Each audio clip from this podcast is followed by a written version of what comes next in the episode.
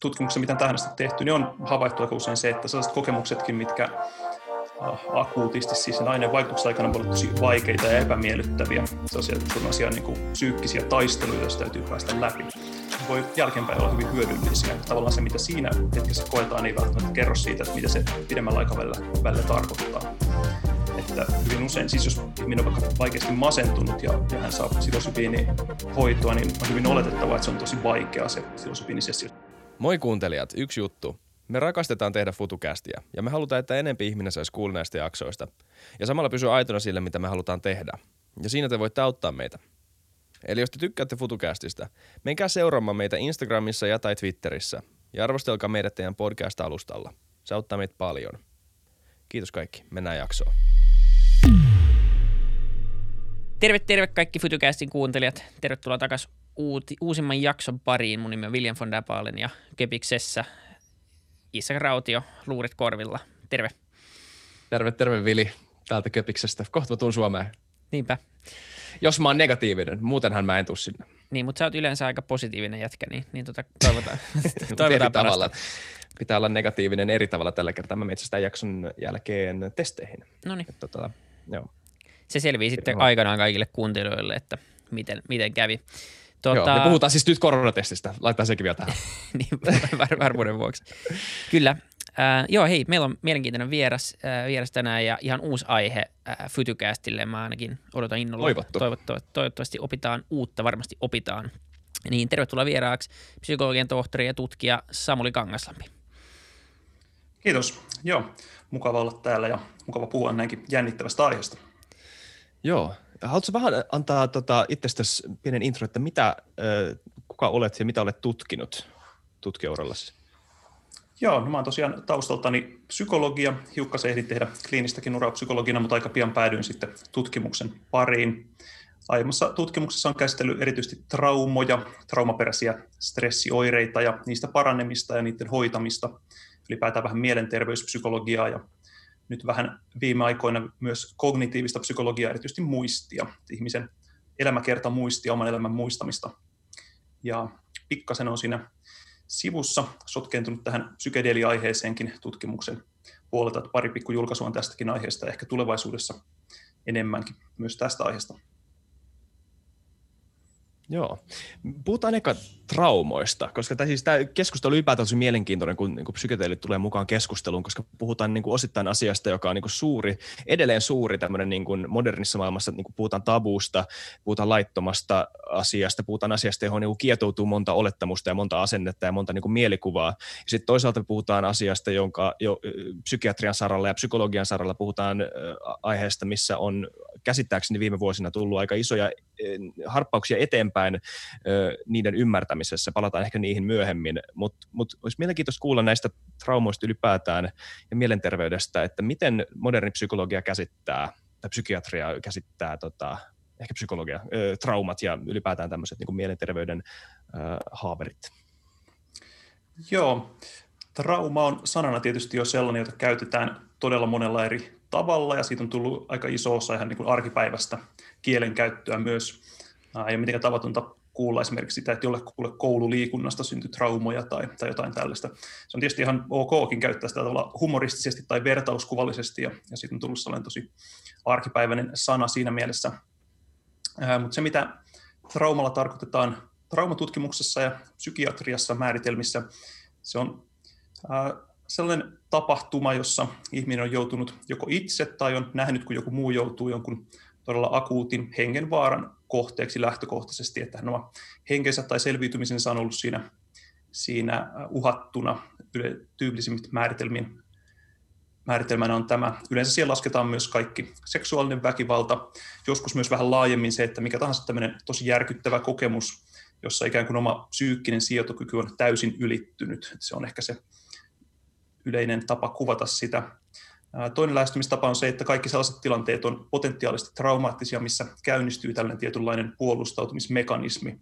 Ehkä tunnetuin on tämä taistele tai pakene tyyppinen reaktio, mutta siihen voi liittyä myös muita reaktioita, että se voi olla myös jäätymistä tai suorastaan pyörtymistä tai jotain sellaista, mutta sellainen ää, ihmisiin jo niin kuin evoluution myötä muodostunut tapa reagoida todella äärimmäisissä olosuhteissa että se on ehkä toinen tapa ajatella, että mikä on potentiaalisesti traumaattinen tilanne. Se on sellainen tilanne, missä tämmöinen puolustuskaskadi tai mekanismi lähtee käyntiin.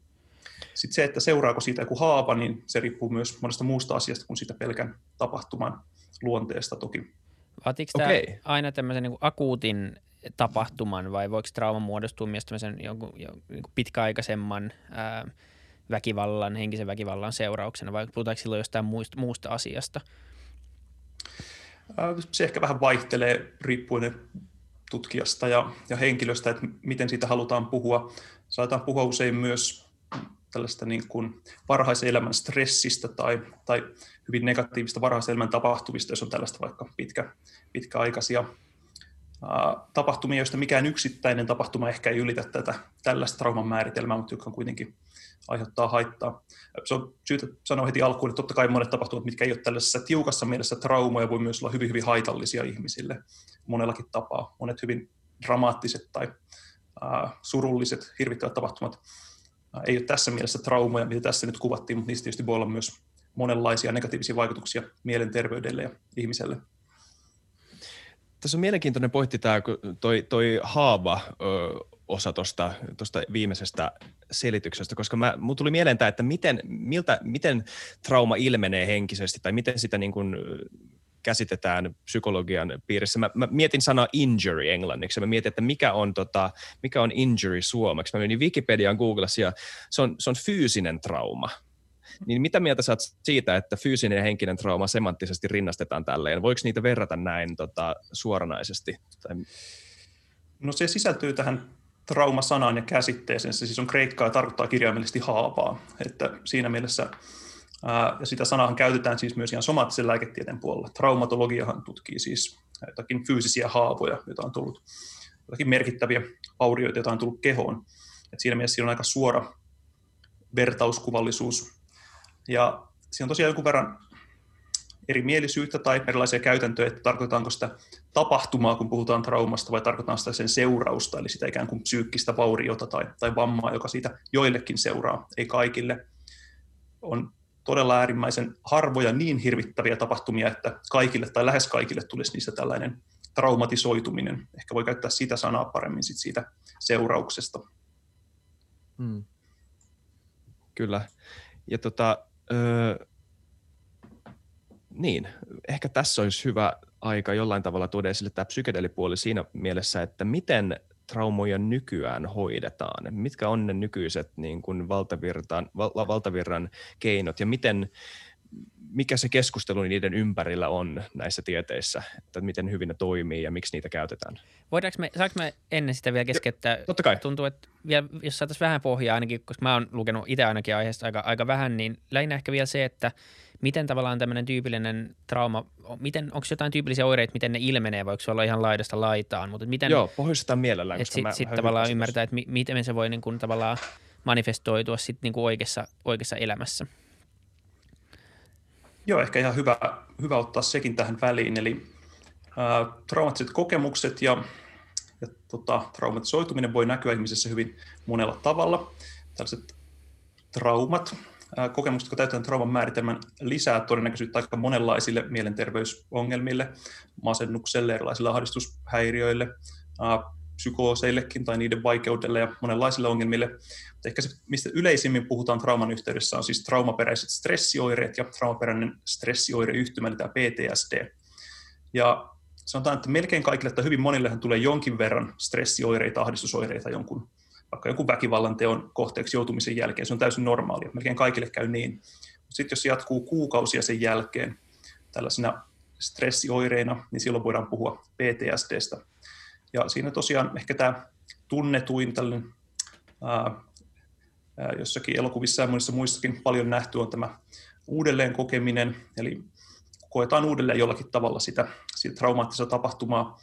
Se voi olla siis tosi dramaattisia tällaisia suoranaisia flashbackkejä, joissa ihminen tavallaan putoaa kokonaan pois tästä tilanteesta ja näyttää siltä ja myöskin itse kokee olevansa siinä traumaattisessa tilanteessa uudestaan ja käyvänsä sitä läpi ihan kaikkien aistien kautta ja näin, mutta se voi olla myös huomattavasti pienempi muotoista, voi tapahtua unissa, painejaisissa tai muutoin pelkkänä vaikka fysiologisena reaktiona.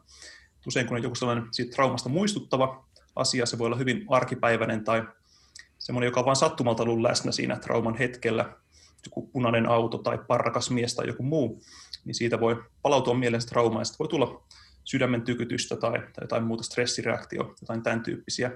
Se on ehkä se tunnetuin. No sitten toinen aika ongelmallinen on välttäminen, eli usein ihmiset, jotka on kokenut traumaa tai jotka traumatisoituu, niin pyrkii välttämään kaikkia asioita, mitkä muistuttaa siitä. Se on tietysti hyvin ymmärrettävää, koska ei halua tällaisia tosi epämiellyttäviä uudelleen kokemisoireita ja stressiä. Ne on niin kuin tällaiset tyypilliset. Sitten usein, usein myös koitan tästä ylivalppautta, jatkuvaa varuillaan oloa, säpsähtelyä. Se on sellainen yksi osa-alue myös näissä traumaperäisissä stressioireissa. Sitten voi olla muutoksia tavassa, miten ajattelee itsestään ja maailmasta ja tunneelämässä. On ehkä ne sellaiset tyypillisimmät PTSD liittyvät oireet. Mutta tosiaan, niin kuin sanottua, niin myöskin masennus ja moni muunlainen oireilu voi liittyä traumoihin kyllä. Ja päihteiden käyttö ehkä hyvä myös mainita. Että usein PTSD-yhteydessä tai muutenkin traumatisoituminen saattaa olla riskitekijä myös sille. Mutta kuulostaa siitä, että kyseessä on kuitenkin ilmiö, mitä ei ole niin helppo öö, määritellä, saatika sitten diagnosoida. Tai on, et tietenkin tämä traumaperäinen stressi oireyhtymä on, on eri asia. Mä en tiedä sanoinko nyt on nyt oikein, mutta, mutta kuitenkin se, mistä äsken puhuit. Mutta, mutta sitten tämä idea siitä itä traumasta on jo, se, millä tavalla se on myös henkilökohtainen asia, että kokee olevansa traumatisoitunut jostain asiasta? Joo ylipäätään tietysti se, että miten se tapahtuma koetaan, on totta kai hyvin merkityksellistä sille, että mitä siitä seuraa. Et ihmisillä tietysti koskaan on pääsyä mihinkään tapahtumiin sinänsä, vaan aina on ikään kuin ne, miten ne koetaan, miten ne tulkitaan, niin se on se, mikä vaikuttaa siihen, että mitä siitä seuraa myöskin. Et jotkut ihmiset voi saada tällaisen traumaperäisen stressihäiriön tai stressioireita jostakin kevyemmästä tapahtumasta, ja toiset voi kestää lähes mitä tahansa osittain riippuen siitä, että miten ne on tulkinnut tilannetta, mutta myöskin monesta muusta asiasta liittyen, kun hyvin he saa tukea ja mikä on heidän persoonallisuutensa ja, ja biologiset taustatekijät ja muuta sellaista. Mutta jos ajatellaan siitä traumatisoitumista ja niitä oireita, niin totta kai siinäkin on aika iso rooli sillä, että miten tulkitsee sitä tapahtunutta. Se on ehkä erityisen uh, voimakas tässä PTSDn kohdalla, että jos, jos siitä traumasta muodostuu ikään kuin sellainen merkkipaalu elämälle, joku käännekohta, tai jos alkaa hirveästi ajatella koko elämäänsä sen kautta tai määritellä sen kautta, niin se on ikään kuin aika huono merkki tai huono ennuste sit sille, että siinä saattaa hyvinkin jäädä jumiin ja kokea niitä oireita hyvin, hyvin pitkään sen jälkeen. Onko se vaikea määritellä tai erotella, jos ajatellaan mielenterveyshäiriöitä yleensä, niin ehkä tämä on kuitenkin vähän helpommasta päästä, että siinä se niin selkeämpi ilmiö, että tällaiset samantyyppiset oireet toistuu ympäri maailmaa suhteellisen samanlaisina. Jossain määrin myös eläinkunnassa nähdään samanlaisia stressioireita, että on niin ilmiönä selvästi olemassa ja vähän selkeämpi kuin sitten moni muu häiriö, jotka on aika paljon häilyväisempiä, kulttuurisidonnaisempia ja vaikeampia määritellä. Kuinka isona osana sä näet traumojen roolia tämmöisessä niin kuin mielenterveydellisessä kokonaisuudessa ja tämmöisessä niin kuin kollektiivisessa mielenterveydessä, että kuinka isoa roolia ne, ne, ne, kuinka iso rooli niillä on näissä ihmisten henkilökohtaisissa ahdingoissa ja mielen, tota, tota, mielenterveysongelmissa, mitä me nähdään nykyään? No jos sitä ajatellaan vähän laajemmin niin kuin erittäin negatiivisina kokemuksina tai tai erittäin negatiivisena elämän tapahtumia, silloin niillä on todella, todella iso rooli, että silloin voidaan, voidaan puhua, että, että ei nyt kaikkien mielenterveyshäiriöiden taustalla tietenkään sellaista välttämättä ole, mutta hyvin suuren osan niistä taustalla on vaikuttamassa myös tällaisia voimakkaasti, voimakkaita negatiivisia elämänkokemuksia. Varsinaisia traumoja, ei nekään mitenkään harvinaisia ole, jos tätä määritelmää käytetään, että on itse kokenut tai nähnyt, kun jollekulle muulle tapahtuu joku tämmöinen eikä vaarallinen tai muuten tosi äärimmäinen tapahtuma, niin suuri osa ihmisistä saattaa elämässä aikana käy, kokea sellaisen tapahtuman, ainakin nähdä, jos ei itselle tapahdu jotain sellaista. Ja heistä nyt sitten suurin osa tosiaan ei saa mitään PTSD tai mitään välittömiä voimakkaita mielenterveysoireita, mutta kyllä se tietysti vaikuttaa myöskin heidän elämäänsä, että, että tällaisia traumoja tapahtuu hyvin paljon ihmisille joka tapauksessa ja, ja sillä on iso rooli heidän mielenterveydensä kannalta. Mutta ehkä tosiaan silloin jos ajatellaan vähän tälle laajemmin, että kuinka iso rooli negatiivisilla elämän tapahtumilla on mielenterveydessä ja mielenterveysongelmissa, niin se on todella suuri. vähän vaikea antaa mitään prosentteja tai, niin, tai vertailla mihinkään muihin, mutta se on erittäin merkittävä tekijä. Se on kuitenkin mielenkiintoista tietää, koska se menee vähän tähän tota, nature-nurture-keskustelun siitä, että kuinka iso osa näistä tota, on, on geneettisiä tai jostain muista tämmöisistä niin perinnöllisistä syistä olevia. Ja kertoo ehkä siitä, että tämä maailma on aika todella kulmikas ja, ja sattumia, on, sattumia ja, jaetaan epäreilusti ihmisille, niin, niin hmm. kyllä. Todellakin näin, että no ehkä yksi pieni, mikä antaa jotain suuntaa tai osviittaa, on se, että jos ajatellaan lapsuuden kaltoinkohtelua, niin siitä on tehty aika laaja tutkimuksen nähdä, että jotka on kaltoinkohdeltu lapsena, niin heillä on suunnilleen 2-kolminkertainen riski suunnilleen kaikille vähän häiriöistä riippuen, että kyllä se niin todella voimakkaasti lisää sitä, sitä riskiä mielenterveyshäiriöille, esimerkiksi lapsuudessa tapahtuva, tapahtuva trauma, tällainen kaltoinkohtelu. Kyllä. Mutta mut joo, eh, jos me nyt ollaan pohjustettu tarpeeksi, me saatetaan ehkä palata näihin aiheisiin vielä tässä keskustelun aikana, katsotaan mihin menee, mutta olisi mielenkiintoista tietää. Meillä oli siis Markus öö, Rantala puhumassa näistä asioista, joka, tota, joka jollain tavalla, hänellä oli omia mielipiteitään niin kuin masennukseen liittyen masennushoitoon. Me puhuttiin vähän näistä SSRI-lääkkeistä, mutta mikä on niin kuin sun näkemys tota, öö, nykyiseen tilaan. Ylipäätään ei tarvitse vaan puhua SSRI-lääkkeistä, vaan siis ylipäätään tästä, että miten me hoidetaan traumoja tai miten niin kuin, niin kuin lääketieteellinen ö, hoidollinen psykologia käsittää traumojen hoidon tällä hetkellä. No jos aloitetaan tästä itse PTSDstä, eli traumaperäisestä stressihäiriöstä, jos jollakulla on sellainen selkeästi, niin siihen meillä on kohtuullisen hyviä hoitokeinoja, siis terapeuttisia hoitokeinoja. Ne on siis tällaiseen kognitiivis-behavioraaliseen terapiaan perustuvia tyypillisesti yleensä sisältää altistusta, että altistusterapia on se niin kuin ensisijainen selkein hoito, mikä nimenomaan tällaisiin traumaan, traumasta aiheutuviin stressioireisiin yleensä, yleensä tota, toimii ja käytetään. Yhdistetään toisaalta tällaista kognitiivista, eli ajattelutapojen, suhtautumistapojen, tulkintatapojen muokkausta ja sitten ihan sitä altistusta, eli jollakin tavalla puhuen useimmiten tietysti terapeutin kanssa, joskus myös kirjoittaen tai jollain muilla tavoilla käydään uudestaan se kokemus läpi ja sitä kautta opitaan sietämään se paremmin, opitaan, että sitä ei tarvitse välttää ja kestää sen, kokea sen uudestaan ja, ja se ei ole niin, niin hirvittävä tapahtuma enää, että siitä voi tulla sellainen tavallinen muisto, paha muisto menneisyydessä, mutta sellainen, joka on kuitenkin siellä menneessä, eikä ole tässä ja nyt. Se on ehkä se, tästä on vähän erilaisia terapiamuotoja, mutta on Voinko me keskeyttää sut? Joo. Mikä on sun, koska tämä on mielenkiintoista, mikä on sun, niin kun, tai ehkä niin ylipäätään niin psykologian ajatus siitä, että miksi toi toimii? Että miksi tämmöinen niin muiston uudelleen muokkaaminen tai jotenkin uudelleen määrittäminen omassa niin kun, käsityksessään on se, jotenkin tavallaan se on ilmi selvää, miksi se toimisi, mutta mikä sun, mit, mitä, mitä sä vastaisit tähän omilla sanoillasi? Siitäkin on vähän eri, eri näkemyksiä, mutta okay. se äh, keskeinen ajatus ehkä on se, että kun tällainen muisto otetaan uudelleen käsiteltäväksi, niin se ää, tulee uudelleen mahdolliseksi muokata se. Joka kerta, kun me palautetaan joku muisto meidän mieleen, niin meillä on tilaisuus muokata sitä jollain tavalla.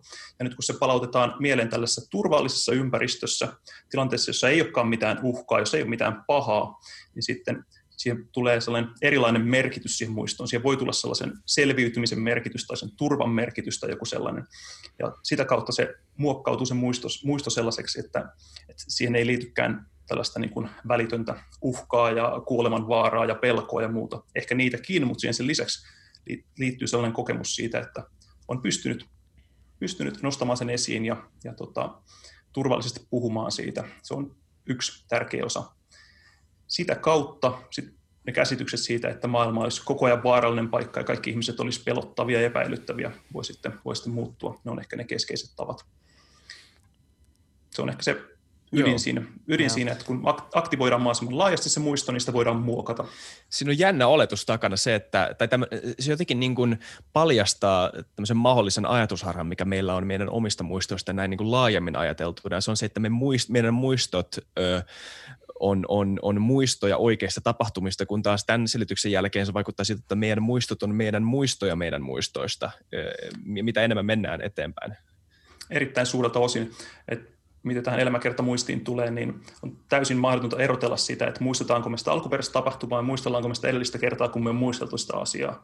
Mm. Että ne muistot ei olemassa meidän, meidän päässä minkälaisena kuvina tai, tai minä valmiina tallenteina. Se on niin täysin väärä käsitys, vaan ne muodostetaan aina uudestaan jossain määrin silloin, kun ne uudestaan nostetaan esiin, ja siihen vaikuttaa myös ne aiemmat kerrat, kun sitä on muisteltu, sitä asiaa. Niin se on osoitettu, että se menee aika, aika suurella osalla aika pahasti pieleen, mitä enemmän aikaa menee, että tota muistot, muistot vääristyy ja, ja kultaantuu, niin kuin sanotaan.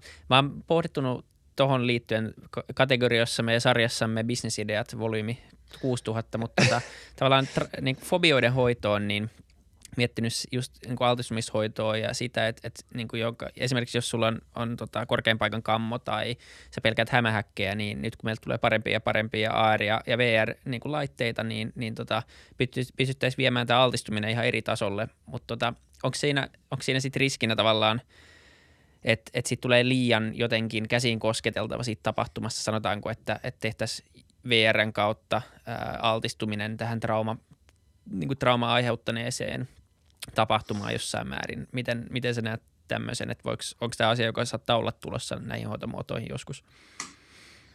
No en halua mitenkään äh, lannistaa tästä bisnesideasta, mutta joo, tällaisia on jo olemassa ja käytetään hyvin aktiivisesti niin kuin VR-tyyppisiä hoitoja ihan PTSDnkin, mutta myöskin näihin kohdefobioihin, että tämä olemassa oleva hoitomeitä ei ehkä hirveän laajalle vielä levinnyt, mutta esimerkiksi useiden maiden äh, armeijoilla on tämän tyyppisiä äh, hoitomuotoja käytössä. Et, et PTSD on ongelmoitaan tietysti hyvin paljon siviileillä, mutta myöskin sotilailla ja, ja palomiehillä, poliiseilla ja tällaisilla.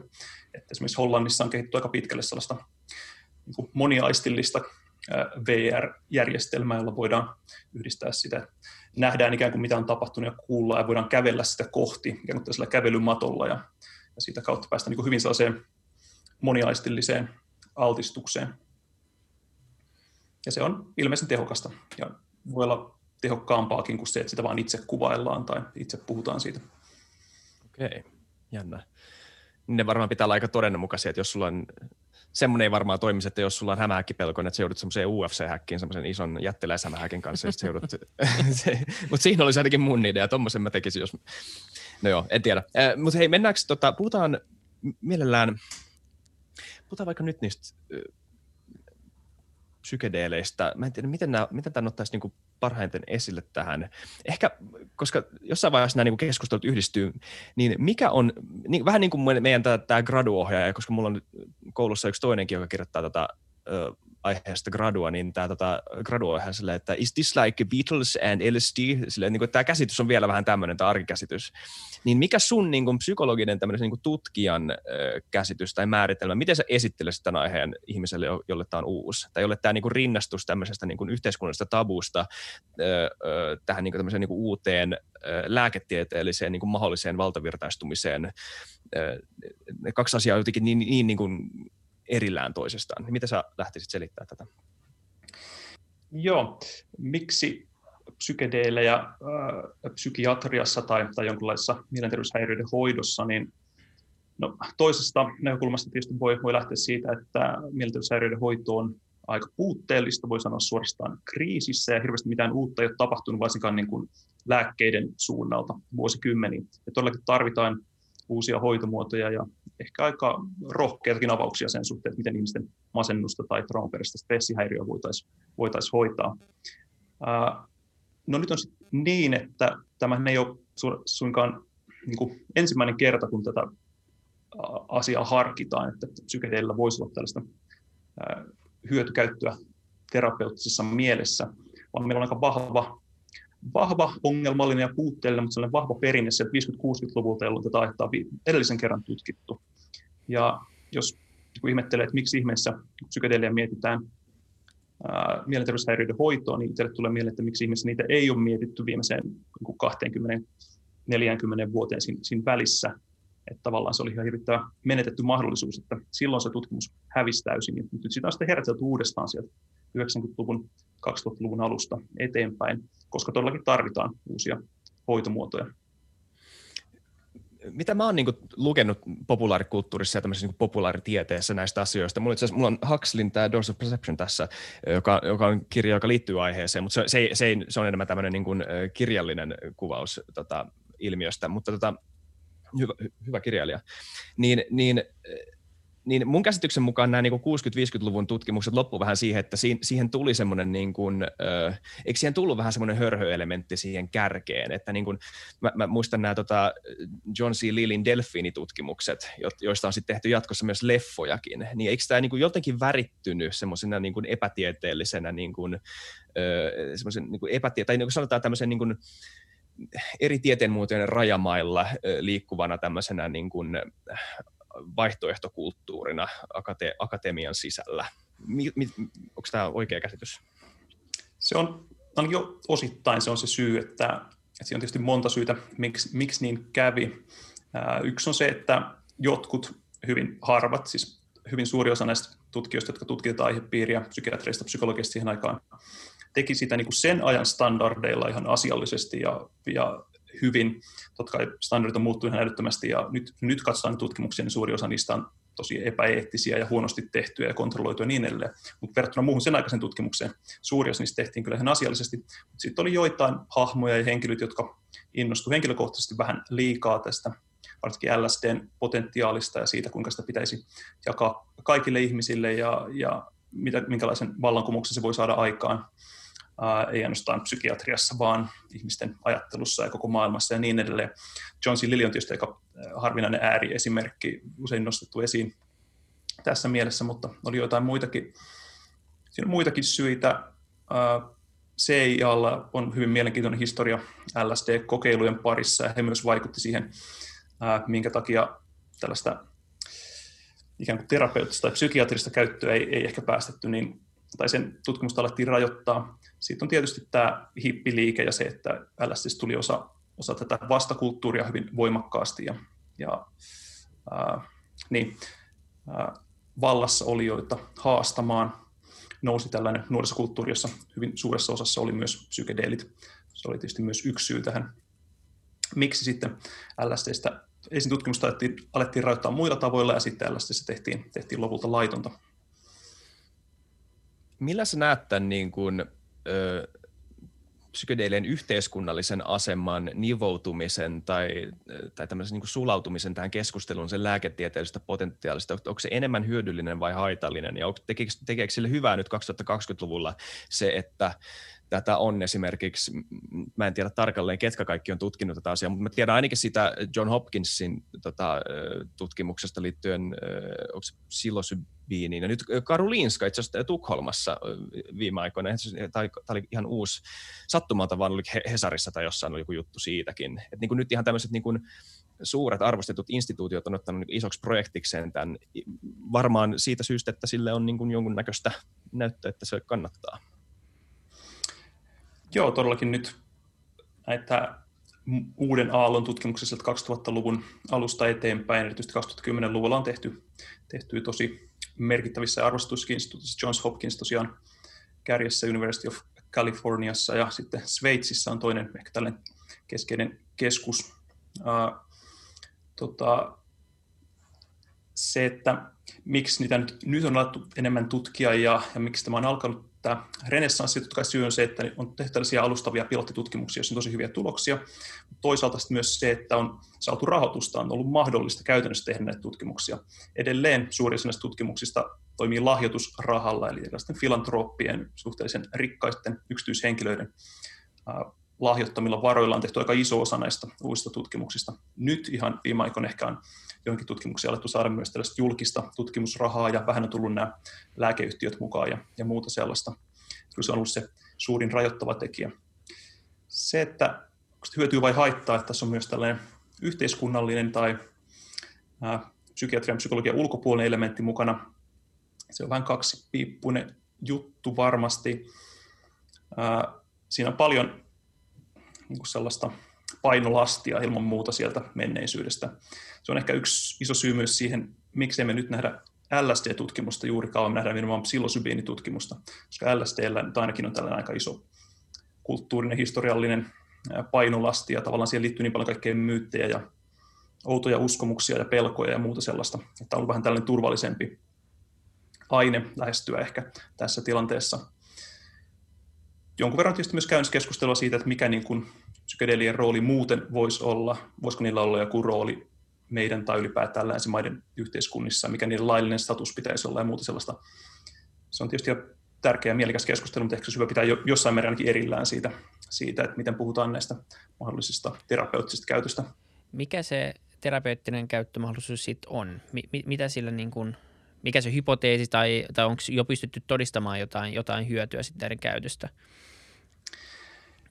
Jos puhutaan tosiaan varsinaista psykedeellistä, eli sitä psilosybiinia on eniten tutkittu, mutta vast, jossain määrin vastaavia vaikutuksia ja tuloksia on mahdollista ehkä saada myös LSDllä ja ajahuaskalla, joka sisältää tätä dimetylitryptamiinia, eli nämä on tällaisia klassisia psykedeelejä, ehkä niistä kuuluisimpia. Niin se, mihin niitä nyt aktiivisimmin tutkitaan, on masennuksen hoitoon, että siitä on käynnissä jo, on tehty jo pari tällaista pienempää tutkimusta, ja käynnissä on ihan suuria kansainvälisiä lääketrajaleita, joiden tuloksia ihan lähivuosina odotetaan masennuksen tai lääkeresistentin, hoitoresistentin masennuksen hoitoon. Sitten toisaalta vakavaan sairauteen tai niin kuin kuoleman, lähest, kuoleman lähestymiseen liittyvän ahdistuksen ja masennuksen hoitoon. Nämä on ne kaksi aluetta, mistä on eniten tällaisia pieniä ja alustavia, mutta kuitenkin ihan hyviä tutkimuksia. Addiktiot saattaisi olla toinen alue.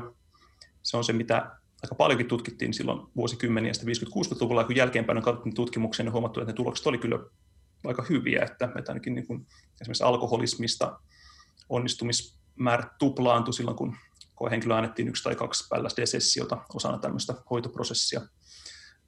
Et se on ehkä se yksi alue.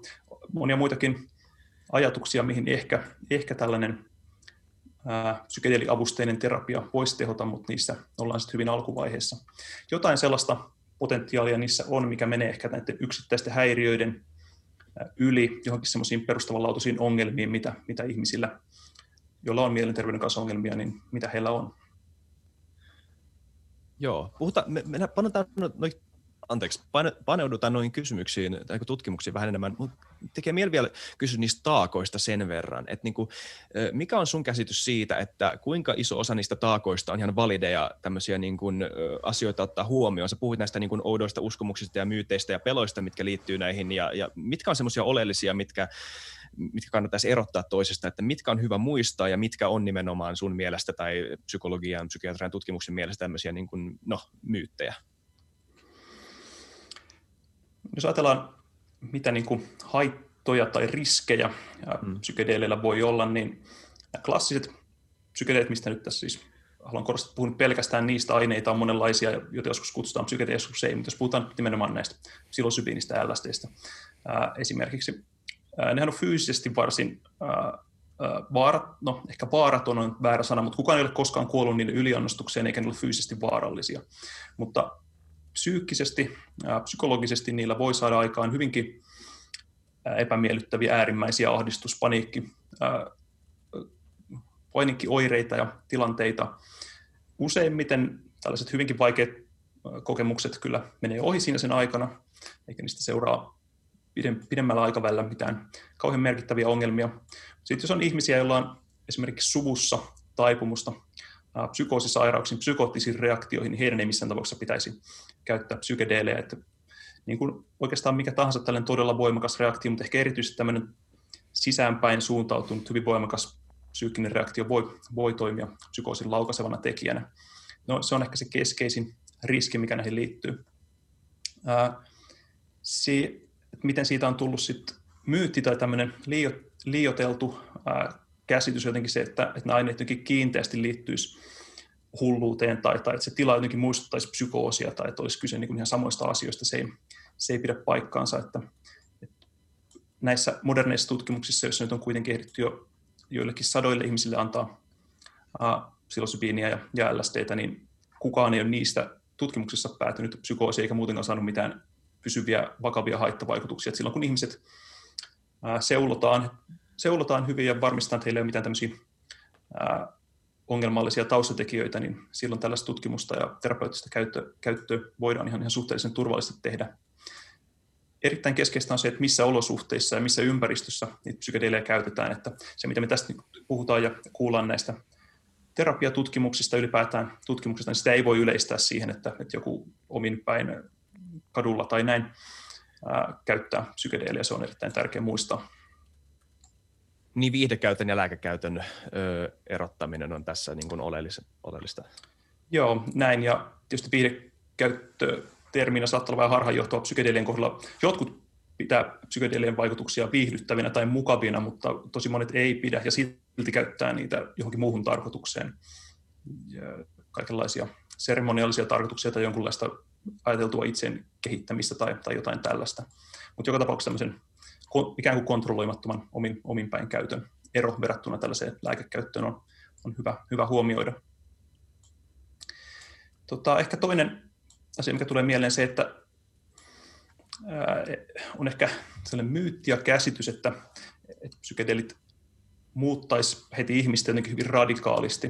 Kun tuli tämä Beatles ja LSD esiin, niin tästäkin näkee usein sellaisia kuvia, että ennen LSDtä ja sen jälkeen kyllähän Beatles tuli aika erinäköisiä ja se muutti heidän musiikkia ja monessa muussakin, muussakin muidenkin artistin kohdalla näin on käynyt.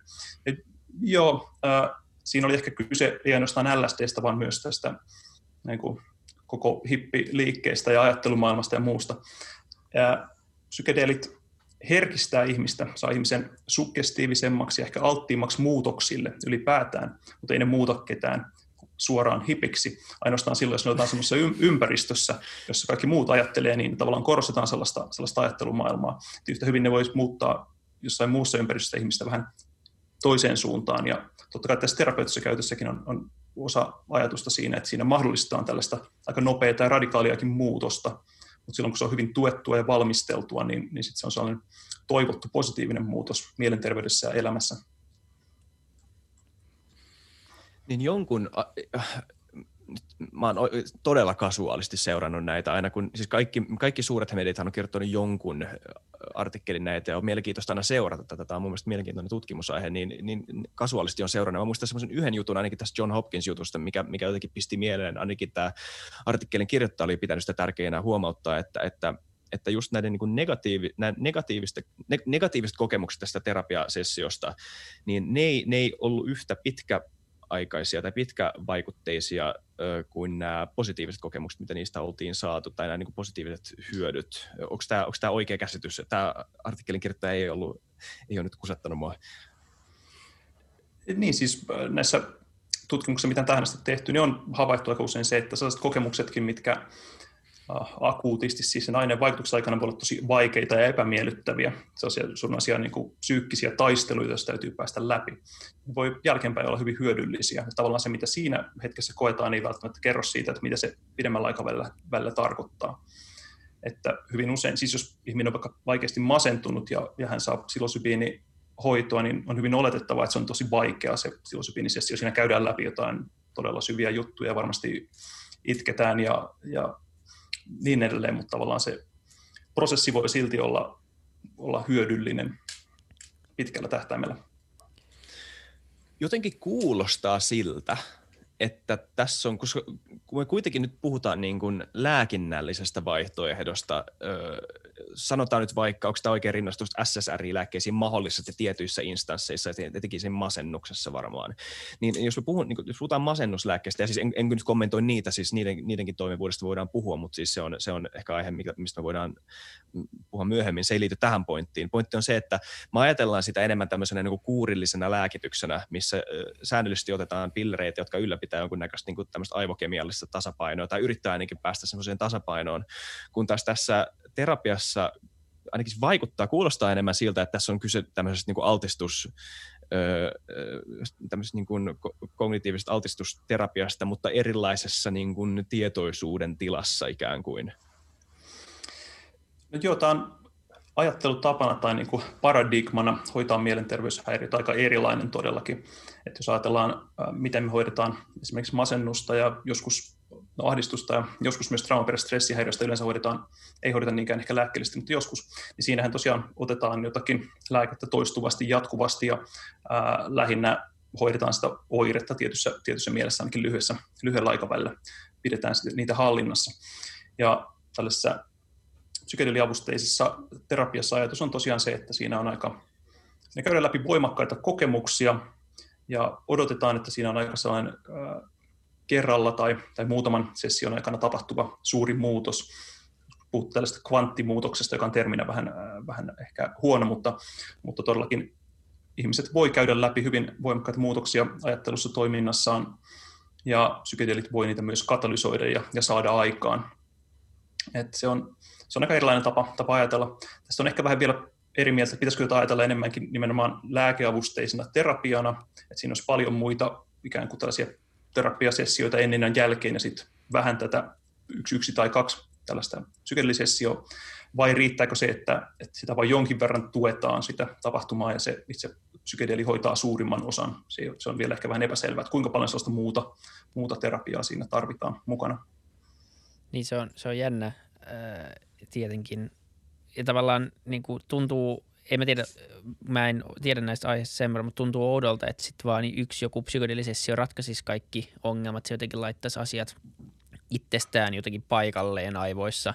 Et, et ehkä se, se tuntuu jotenkin loogisemmalta, että se, että saadaan ihmiseltä tai ihminen vähän vastaanottavaisemmaksi erilaiseen tilaan, niin sit saattaa myös tehdä jonkun asian käsittelemisen vähän helpommaksi tai sitä pystyy ehkä käsittelyyn ylipäätänsä, jos on joku syvä trauma tai syvä masennus tai muuta vastaavaa. Mutta se, että popsittaisiin joku pilleri tai otettaisiin jonkun tämän tyyppinen niin analogia niin, ja sitten kaikki olisi hyvin, niin tämmöinen mielenterveysburana, niin, niin se tuntuu, tuntuu mm. ehkä ehkä semmoisen saadaan joskus jalostettua tulevaisuudessa, en, en tiedä. Niin, se on tosiaan vielä jossain määrin epästä, että meillähän on siis ketamiinihan käyttää jo masennusoireiden hoidossa Suomessakin, ja se on tällainen hieman psykedelia muistuttava, mutta enemmänkin dissosiatiivinen aine, ja sitähän annetaan siis tällaisena infuusiona, eli, eli suoraan suoneen, ja se parantaa oikeastaan välittömästi ihmisen masennusoireistaan ja noin viikon ajaksi, että, että siinä ei siinä pitäisi ehkä, kannattaisi ehkä käyttää jonkun verran sellaista valmistelua ja sellaista integraatiota, mutta se, mitä esimerkiksi Suomesta käytetään, siinä ei ole mitään tällaista, vaan siinä vaan lyödään se aine suoneen ja ihminen, ei nyt aina, mutta suuri osa ihmistä kokee todella voimakasta masennusoireiden laskua vähäksi aikaa, mutta se efekti poistuu tosi nopeasti. Se, mikä, mikä näyttää olevan ero tässä psykedeliavustisessa terapiassa on se, että ne vaikutukset kestää kuukausia ainakin sen puolen vuoden seurannassa havaitaan vielä aika hyviä, hyviä vaikutuksia. Mutta tosiaan epäselvä, että onko enemmän kyse tällaisesta, tämän tyyppisestä vaikutuksesta, että syystä tai toisesta masennus vaan helpottaa tällaisella aineella ihan suoraan sen jonkun aineen suoran vaikutuksen vuoksi, vai, vai kuinka paljon tarvitaan sitä, sitä asian käsittelyä ja integrointia jälkeenpäin ja, ja muuta tällaista. Jos puhutaan... No, niin, joo, sano vaan, sano vaan. Tota, lähinnä ehkä kysymys tuli mieleen, kun paljon puhutaan niin kuin ikään kuin normaalista lääkehoidosta tai, tai siitä, että meillä on paljon kansansairauksia ja meillä on, meillä on tota, no, ylipainoa ja meillä on sydänsairauksia ja kaikkea muuta muistisairauksia. Paljon puhutaan siitä, että, että tota, meidän pakko päästä tämmöiseen niin kuin pre, tai niin kuin proaktiiviseen hoitoon ja päästä jotenkin käsiksi siihen elämäntyyliin eikä, eikä vaan syöttää lääkkeitä ihmiselle, niin miten tämä ajatus, filosofia siirtyy mielensairauksiin? Onko mahdollista – koska sanoit, että tietenkin jotkut triggeröityy traumojen kautta ja jotkut voi olla geneettisesti, voi olla joku niin kuin predisposio, dispo, mä en tiedä mikä se on suomeksi, mutta predisposition ja, ja tämän tyyppistä, niin kuin, ää, äh, mutta että miten paljon sielläkin on tavallaan meidän elämän tapoihin kytkettynä olevia äh, sairauksia? Paljon niitä toki on. Jos ajatellaan tällaista ennaltaehkäisevää toimintaa, niin kyllä me aika paljon tiedetään siitäkin, miten voitaisiin yhteiskuntaa kehittää ja ihmisten välistä toimintaa kehittää siten, että ihmiset voisivat mielenterveytään paremmin ja mielenterveyshäiriöitä olisi, olisi vähemmän. meillä olisi hyvä olla mahdollisimman tasa-arvoinen ja hyvin toimiva yhteiskunta ja sellainen, jossa perhe toimii ja saa tarvittaessa apua ja kaikkea tällaista. Kyllä tietysti myös ihan yksilölliset valinnat, totta kai fyysinen terveys on yhteydessä ja ravinto ja moni muu asia. Ne on ehkä niitä niin kuin suoraan tai niin kuin kaukaa ennaltaehkäiseviä asioita. Että tällainen niin kuin hoidollinen ennaltaehkäisy on aika niin kuin vaikea ajatus tai näin, että tässä, tässä kontekstissa puhutaan kuitenkin ihmisistä, joilla on jo selkeästi joku, joku mielenterveyshäiriö ja sitä, sitä pitää sitten hoitaa, ainakin niin kun puhutaan tällaisesta varsinaisesta terapiasta tai, tai jostain lääkityksestä. Kyllä. Mitä tota, mitä sä odot näiltä tutkimuksilta, tai mikä, mitä on nyt niin kuin vireillä, mitkä on nämä suurimmat niin kuin kansainväliset tutkimukset, mitä ollaan nyt tekemässä, että jopa nämä lääkekokeilut, mä en edes tiennyt, että se on mennyt niin pitkälle jo, että, että, että kiinnostus on, on herännyt jo näin niin kuin laajalti ja näin niin kuin pitkälle. Mitä, mikä on, mitä on käännös just nyt, mitä tutkitaan?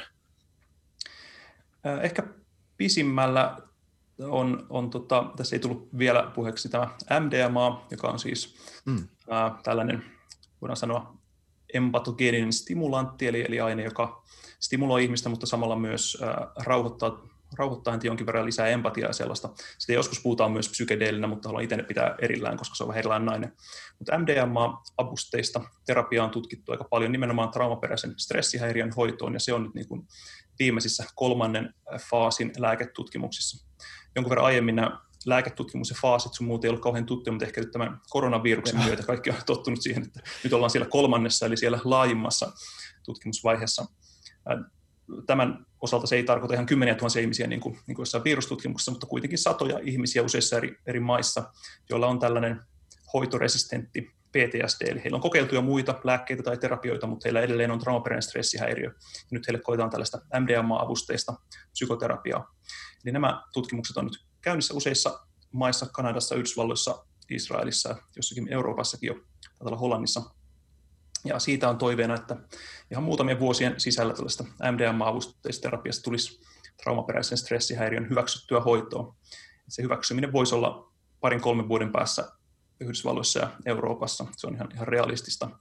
Siitä on tehty jo useita tällaisia aiempia pienempiä tutkimuksia, joissa ne tulokset ovat olleet sen verran hyviä, että, että lähellä ollaan. Se on traumaperäisen stressihäiriön alueella tämä keskeisin suunta. Siinä on tosiaan tämä psilosybiiniavusteinen terapia, jossa ollaan pisimmällä just masennuksen suhteen.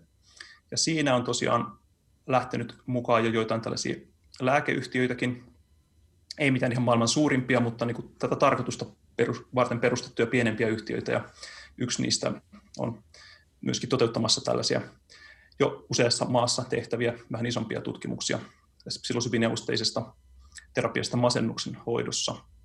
Et sekin voi olla muutaman vuoden sisällä ihan, ihan mahdollista, että se hyväksytään jonkinlaisessa hoidoksi.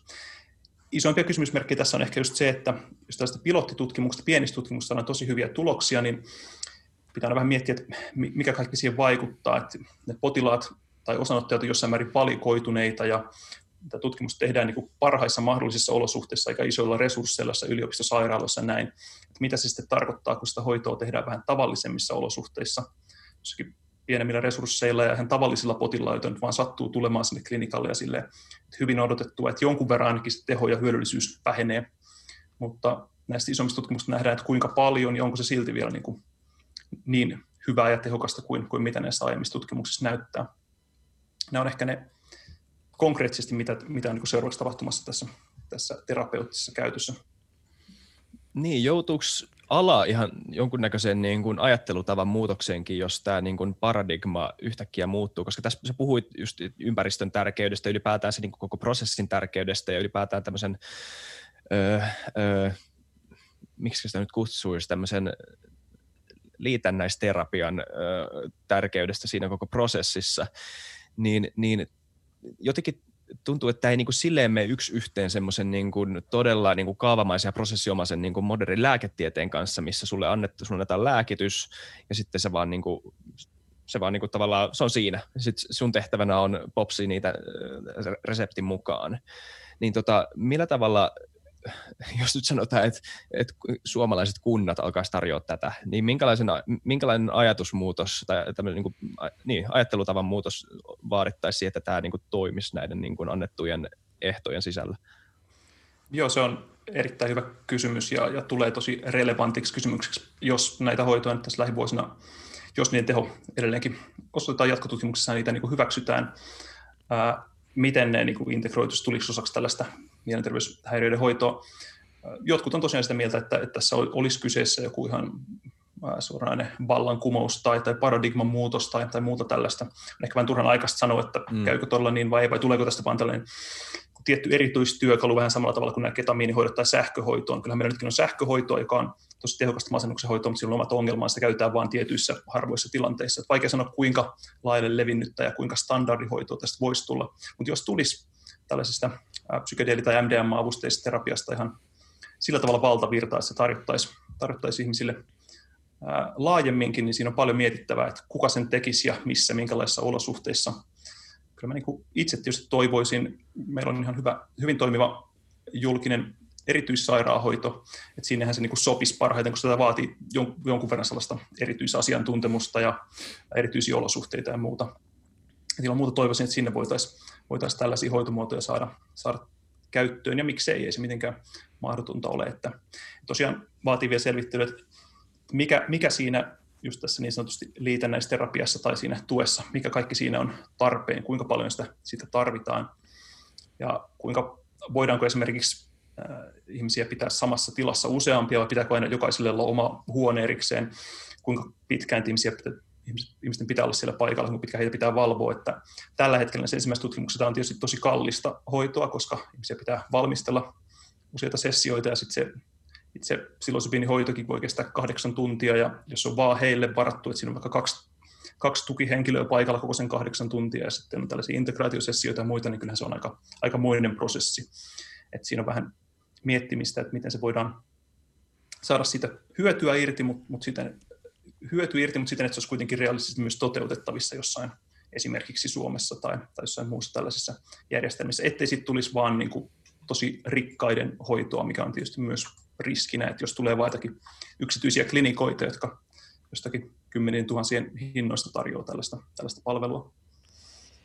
Niin, mm, kyllä. mutta tuntuu ainakin ajatuksen tasolta, että jos, se sais, jos sen saisi toteutettu ja se olisi todettu toimivaksi ja, ja muuta vastaavaa ja, ja fyysisesti varattomaksi, niin tuntuu oudolta, että, että ainakin niin kuin periaatesyistä valtio kieltäisi jonkun tämän tyyppisen lääkkeen vaan, koska siihen liittyy sitten tämä no, viidekäytön ää, tabuu, Öö, niin onhan, mm. onhan siis tosi paljon muitakin lääkkeitä, jotka on vaikka kuinka vaarallisia, jos sä syöt niitä liikaa. Et se tuntuu ainakin vähän uhuelta argumentilta, etteikö niitä voisi lääketieteeseen käyttöön ottaa.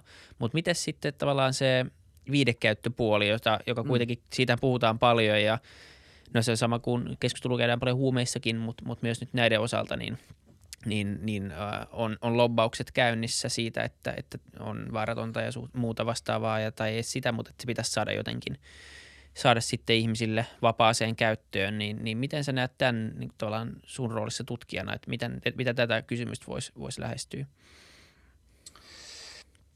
Joo, se on todellakin niin, että, että se, että mikä on lääke ja mikä on päihde, mikä on huumausaine, se riippuu siitä käyttötarkoituksesta ja kontekstista, että ihan samat aineet kirjaimellisesti kemialliset samat aineet usein on lääkkeitä ja, ja myöskin päihteitä, ää, huumausaineita. Se on tietysti lakitekninen termi, mikä on huumausaine. Ää, mutta niin myös tässä tapauksessa, että mä uskon, että se muodostuu niin kuin tälle lääkekäytölle miksikään suureksi ongelmaksi, että jos ne luvat myönnetään ja näyttää siltä, että hoito toimii, niin, kyllä sitä varmasti myös käytetään riippumatta siitä, että mikä se mahdollinen muu viihde tai, tai ää, sellainen ei-lääketieteellinen käyttö on. Ää, se on niin kuin siinä alussa sanoin, hyvä pitää ehkä vähän erillisenä keskusteluna, että mikä esimerkiksi psykedeelien laillinen status pitäisi olla ja, ja mitä tota, riskejä tai, tai ei liittyy niiden käyttöön omin päin. Meidän sellainen kehityskulku oli Suomessa, että silosypiini muutama vuosi sitten korkein oikeus totesi, että se ei ole erittäin vaarallinen huumausaine, vaan se on vain vaarallinen huumausaine, eli se on siirretty tämmöiseen astetta alempaan kategoriaan, ja nyt on käräjäoikeuden päätös myös LSDn osalta, mutta se varmaankin menee vielä korkeampiin oikeusasteisiin. Se on ehdottomasti oikea suunta. Kyllä niin kuin kaikki vertailut, jos nyt niin vertaillaan erilaisia aineita, mitä, mitä käytetään päihteinä tai, tai näin, niin kyllä on ehdottomasti siellä vähemmän vaarallisessa päädyssä. Se on niin kuin ihan selvä tieteellinen konsensus, siitä ei, siitä ei pääse mihinkään. On vähemmän vaarallisia aineita kuin alkoholi, vähemmän vaarallisia kuin kannabis esimerkiksi. Se on ihan äh, fakta, mutta se ei tarkoita vielä tarkoita sitä, että ne olisi täysin vaarattomia tai että niihin voisi liittyä jotain riskejä. Se vaatii ehkä vähän laajemman keskustelun, että mikä, mikä on se oikea tapa käsitellä näitä aineita yhteiskunnassa tämän lääketieteellisen kontekstin ulkopuolella.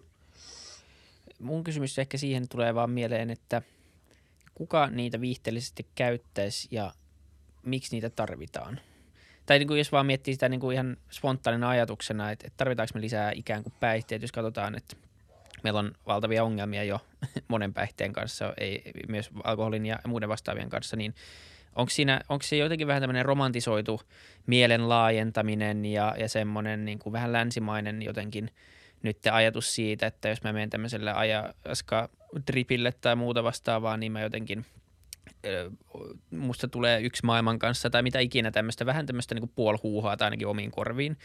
Vai, vai ketä niitä niin viihteellisesti käyttää? Onko niin argumentteja sille, että siitä olisi jotain laajempaakin hyötyä, että voisiko se viedä alkoholilta käyttäjiä tai muuta vastaavaa? Niin. Äh, voisiko se viedä alkoholilta käyttäjiä? No on tällaisia tota, väestötutkimuksia, joissa on tutkittu ylipäätään ihmisiä siis koko väestöstä tai rekistereistä, että ihmisiä, jotka on käyttänyt elämänsä aikana psykedeelejä, jotka ei ole käyttänyt.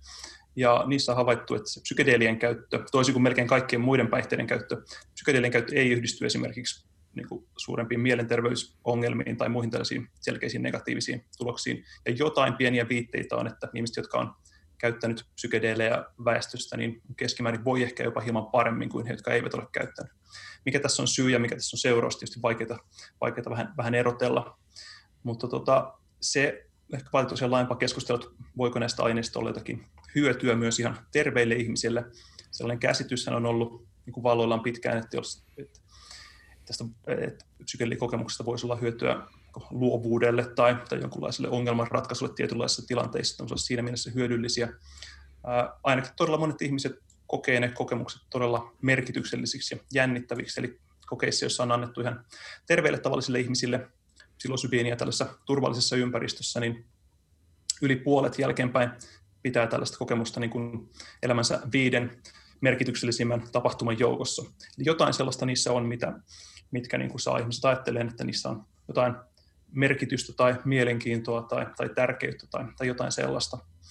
Et se, että mihin se sitten johtaa, johtaako se jollain tavalla johonkin positiiviseen niiden ihmisten elämässä, että se muuttuu jotenkin parempaan suuntaan, riippuu ihmisestä ihan, ihan älyttömän paljon, ja myös näkökulmasta, että jos ihminen vaikka ottaa psykedeelejä ja sen seurauksena muuttuu jossain määrin henkisemmäksi ja en, enemmän niin kuin, henkisiin arvoihin tai, tällaiseen hyvinvointiin suuntautuneemmaksi, niin joidenkin hänen läheistensä mielestä se voi olla positiivinen muutos ja joidenkin toisten mielestä negatiivinen muutos, että, että se on vähän niin kuin, ää, muutokset voi olla, voi olla tietysti monenlaisia, riippuu siitä ympäristöstä ja kontekstista, missä se tapahtuu. Vaikea sanoa, että syrjäyttäisikö esimerkiksi psilosybiini tai, tai LSD tai muita päihteitä. Ehkä ei, ne ole kuitenkaan mitään, tyypillisesti mitään viihdeaineita. Ihmiset, jotkut ihmiset toki kokee ne myös mukavina ja ehkä viihteellisinäkin, mutta ehkä yleensä ne motiivit on, on vähän erilaisia kuin esimerkiksi alkoholin käytössä, tai hyvinkin erilaisia.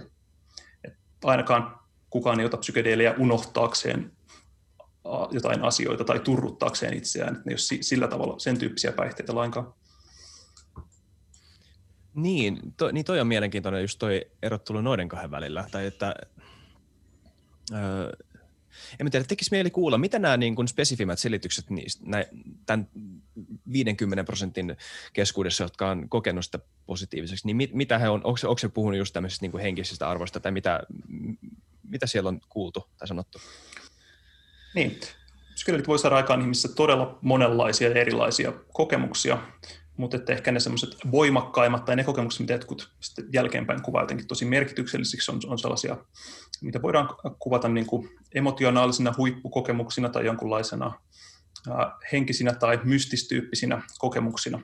Tällaiset termit tietysti alkaa jo kuulostaa aika happoisilta, niin kuin tähän keskusteluun tietysti sopiikin. Mutta esimerkiksi siis kokemus sellaisesta, että ihmisen ää, itsen rajat hälvenee hän kokee olevansa tosi voimakkaasti yhteydessä niin kuin ympäröivään maailmaan, muihin ihmisiin, koko maailman kaikkeuteen. Tällaisia kokemuksia, mitä muiden ihmisillä on ehkä jossain unissa, jossain uskonnollisessa transsissa tai, tai jossain muussa. Että ne on sellaisia kuitenkin subjektiivisesti sellaisia kokemuksia, mitä on useimmilla ihmisillä ei ehkä muissa tilanteissa ole. Sellaisia voimakkaita yhteyden tai, tai jonkun pyhän kokemuksia tai, tai jotain sellaista. Ne on ehkä ne kaikille sellaisia ei muodostu, mutta aika isolle osalle, osalle ihan tavallisista ihmisistä sellainen, sellaisia kokemuksia saadaan aikaan, mitä on kuvattu myös mystistyyppisinä. Ja niitä ei välttämättä turkita mitenkään uskonnollisesti, mutta jotenkin ehkä siihen voi samaistua, jos on kokenut jossain mm, luonnossa tai jossain muussa sellaisia todella voimakkaita, melkein niin kuin pyhiä yhteyden tai, tai sellaisia niin kuin vaikuttuneisuuden kokemuksia, niin ehkä siitä voisi saada osviittaa, mitä se, mitä se ehkä voi olla ihmisille, jotka sitten jälkeenpäin kokee, että ne ovat tosi merkityksellisiä, käänteen tekeviä kokemuksia. joko sellaisinaan tai sitten jotenkin siitä, että miten se on muuttanut heidän ajattelua ja käsityksiään heidän omasta elämästä tai läheisistä tai ihmissuhteista tai jostain muusta sellaisesta. Mm, niin. Okei, okay. niin, niin okei, okay. joku niin uudelleen käsittämisen. Okei. Okay. Mitä mieltä saat näistä, kun sä puhuit, että, että äh, monet ihmiset on jotenkin arvottanut ne tosi korkealle niin kuin elämässään kokemissa, ko, ko, niin kokemissaan kokemuksissa. Mä en tiedä, miten mä taivutan tämän sanon, mutta siis tosi, tosi niin kuin vaikutus, vaikutusvaltainen kokemus omassa elämässään on nämä asiat ollut. Niin tota, sitten on tämmöisiä, mä en muista, onko se nyt Steve, tosi moni itse asiassa on, on, on, on niin iso vaikutusvaltainen henkilö on niin kuin kertonut omista kokemuksista jossain elämänkerrannassa esimerkiksi. Ehkä yksi, yksi näistä esimerkiksi, mikä tulee tosi usein esille, on Steve Jobs, joka kertoo, että tämä asia on, on, on ollut tosi iso. Niin mitä se, totta kai tässä mennään henkilökohtaisuuksia, ja Steve Jobs ei ole elossa, ei voida kysyä häneltä, mutta niin kuin, luot, kuinka paljon tässä on tätä Willin mainitsemaa romantisointia, kuinka paljon si, tai semmoista, että niin kuin itse jotenkin laittaa ne arvot siihen, tai, tai, tai kuinka paljon sä luulet, että niin, en mä tiedä, saako tässä mitään järkevää kysymystäkään. Kuinka, niin kuin, pidät sä, että siinä on jo, niin kuin, myös semmoista romantisointia äh, tota, tämän kaiken niin kuin, tässä, tästä keskusteltaessa, niin onko siinä semmoista romantisointia myös? Epäilemättä siinä välillä on. Ja siis siinä mielessä, että toisenaan kuulee ihmisistä, jotka on hyvin vakuuttuneita siitä, että kaikki maailman ongelmat ratkeisi psykedeeleillä, tai kun vaan saataisiin maailman päättäjät, päättäjät ottamaan psykedeelejä, niin, niin meillä olisi rauha maailmassa ja kaikki hyvin. Se voi, voi syntyä, niin siitä voi syntyä myös, myös tällaisia niin kuin aika pitkälle meneviä käsityksiä siitä, että mi, mihin kaikkeen tämä nyt on, mm. on ratkaisu ilman muuta. se Steve Jobs tai muut, jotka on todennut, että, että tota, psykedeelikokemus oli keskeinen heidän elämälleen tai johonkin työlleen tai muille, on tietysti anekdootteja, mutta kyllä niitä nyt kohtuullisen mm. paljon sellaisia on, on olemassa. Tämä on yksi mielenkiintoinen alue, mitä, mitä on joskus vuosikymmenistä myös tutkittu ja voitaisiin hyvin tutkia nytkin tai ollaan varmasti tutkimassakin, että jos me otetaan ihmisiä, joilla on, on jotain vähän käytännöllisempiä ongelmia, vaikka ä, insinööriä tai taiteilijoita tai tieteilijöitä ja kokeillaan, kokeillaan heidän, heidän ä, heillä psykedeeliä sikäli, että voisiko ne oikeasti ratkaista tai auttaa jossain luovissa tilanteissa tai jossain tällaisissa, se, se jää ehkä ehkä vielä nähtäväksi, mutta epäilemättä sellaistakin tutkimusta on, on tulossa. Ensi vuonna Joo. hallituksen budjettiriihessä niin nähdään vähän uutta, Kyllä. uutta inspiraation lähdettä. Tota, mm. Niin.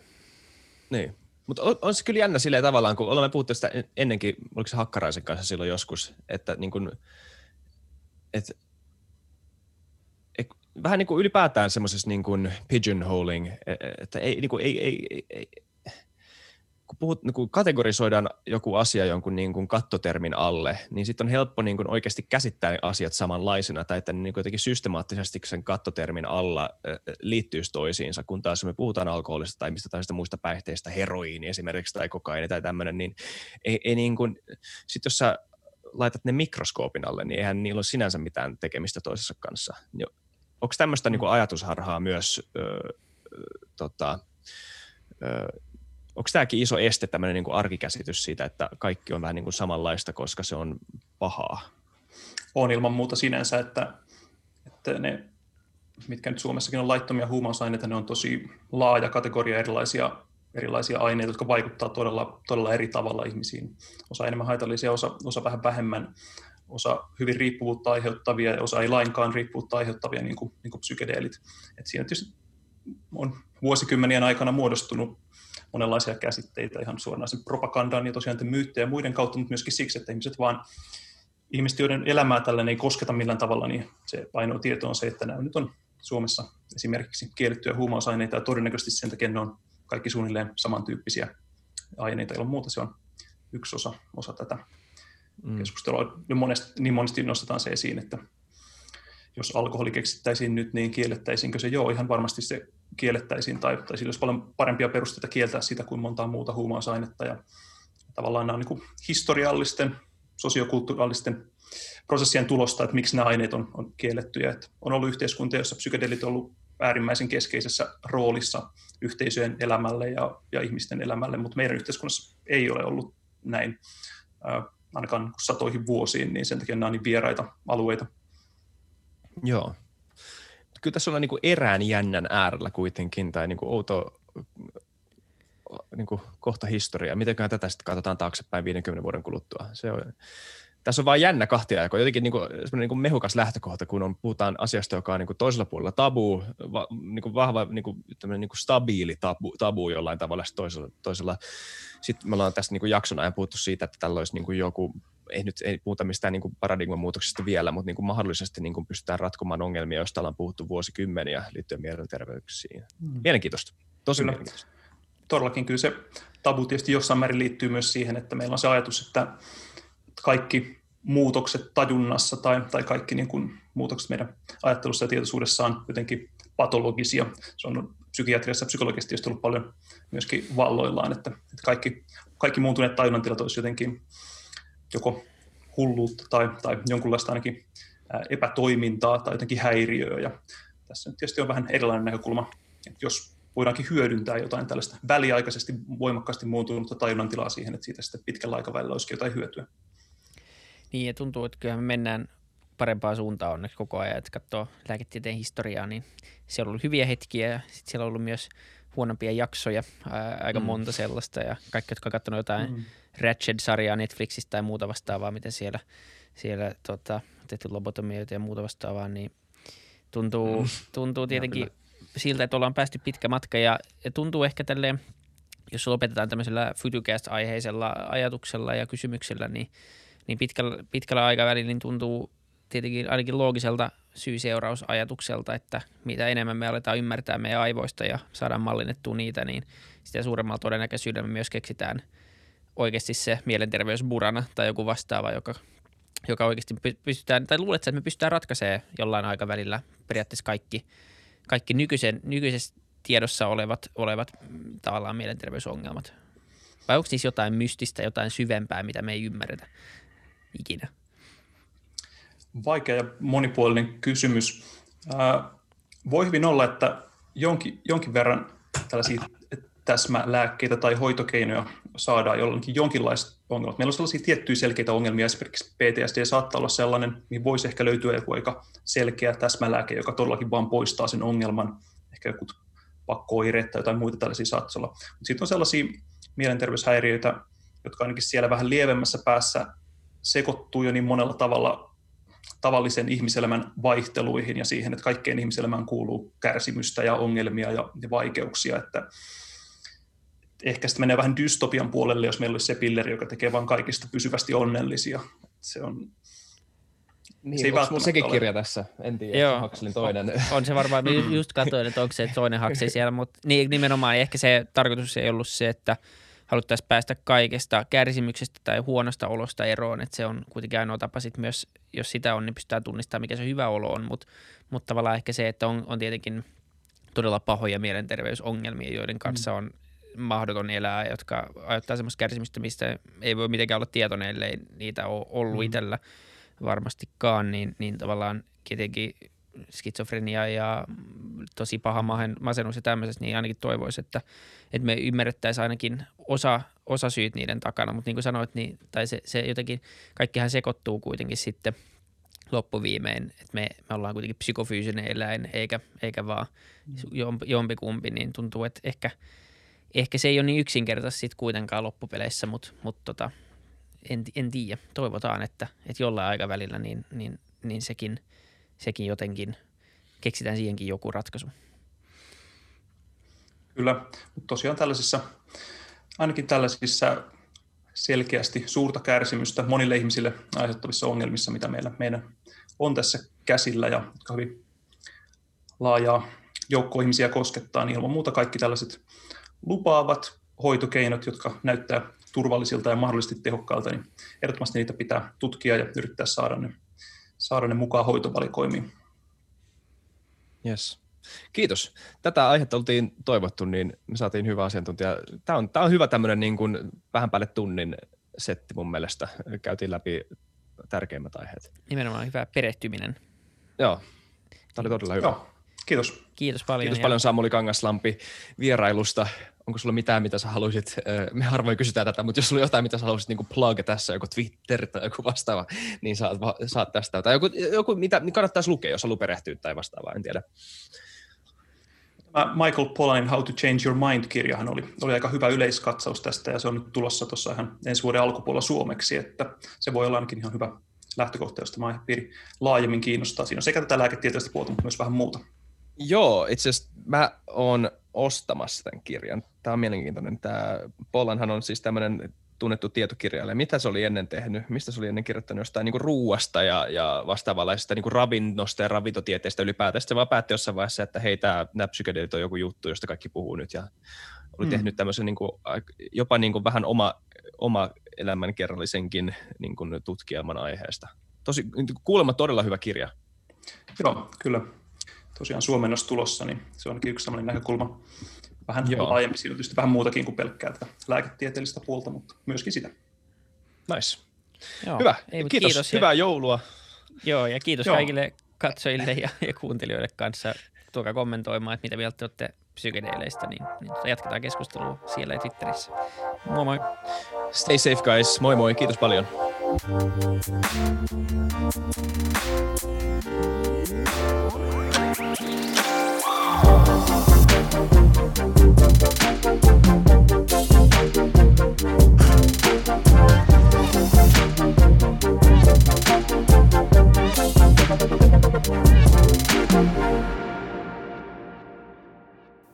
Kiitti kaikille kuuntelijoille, yhteistyökumppaneille ja FutuCastin koko tiimille.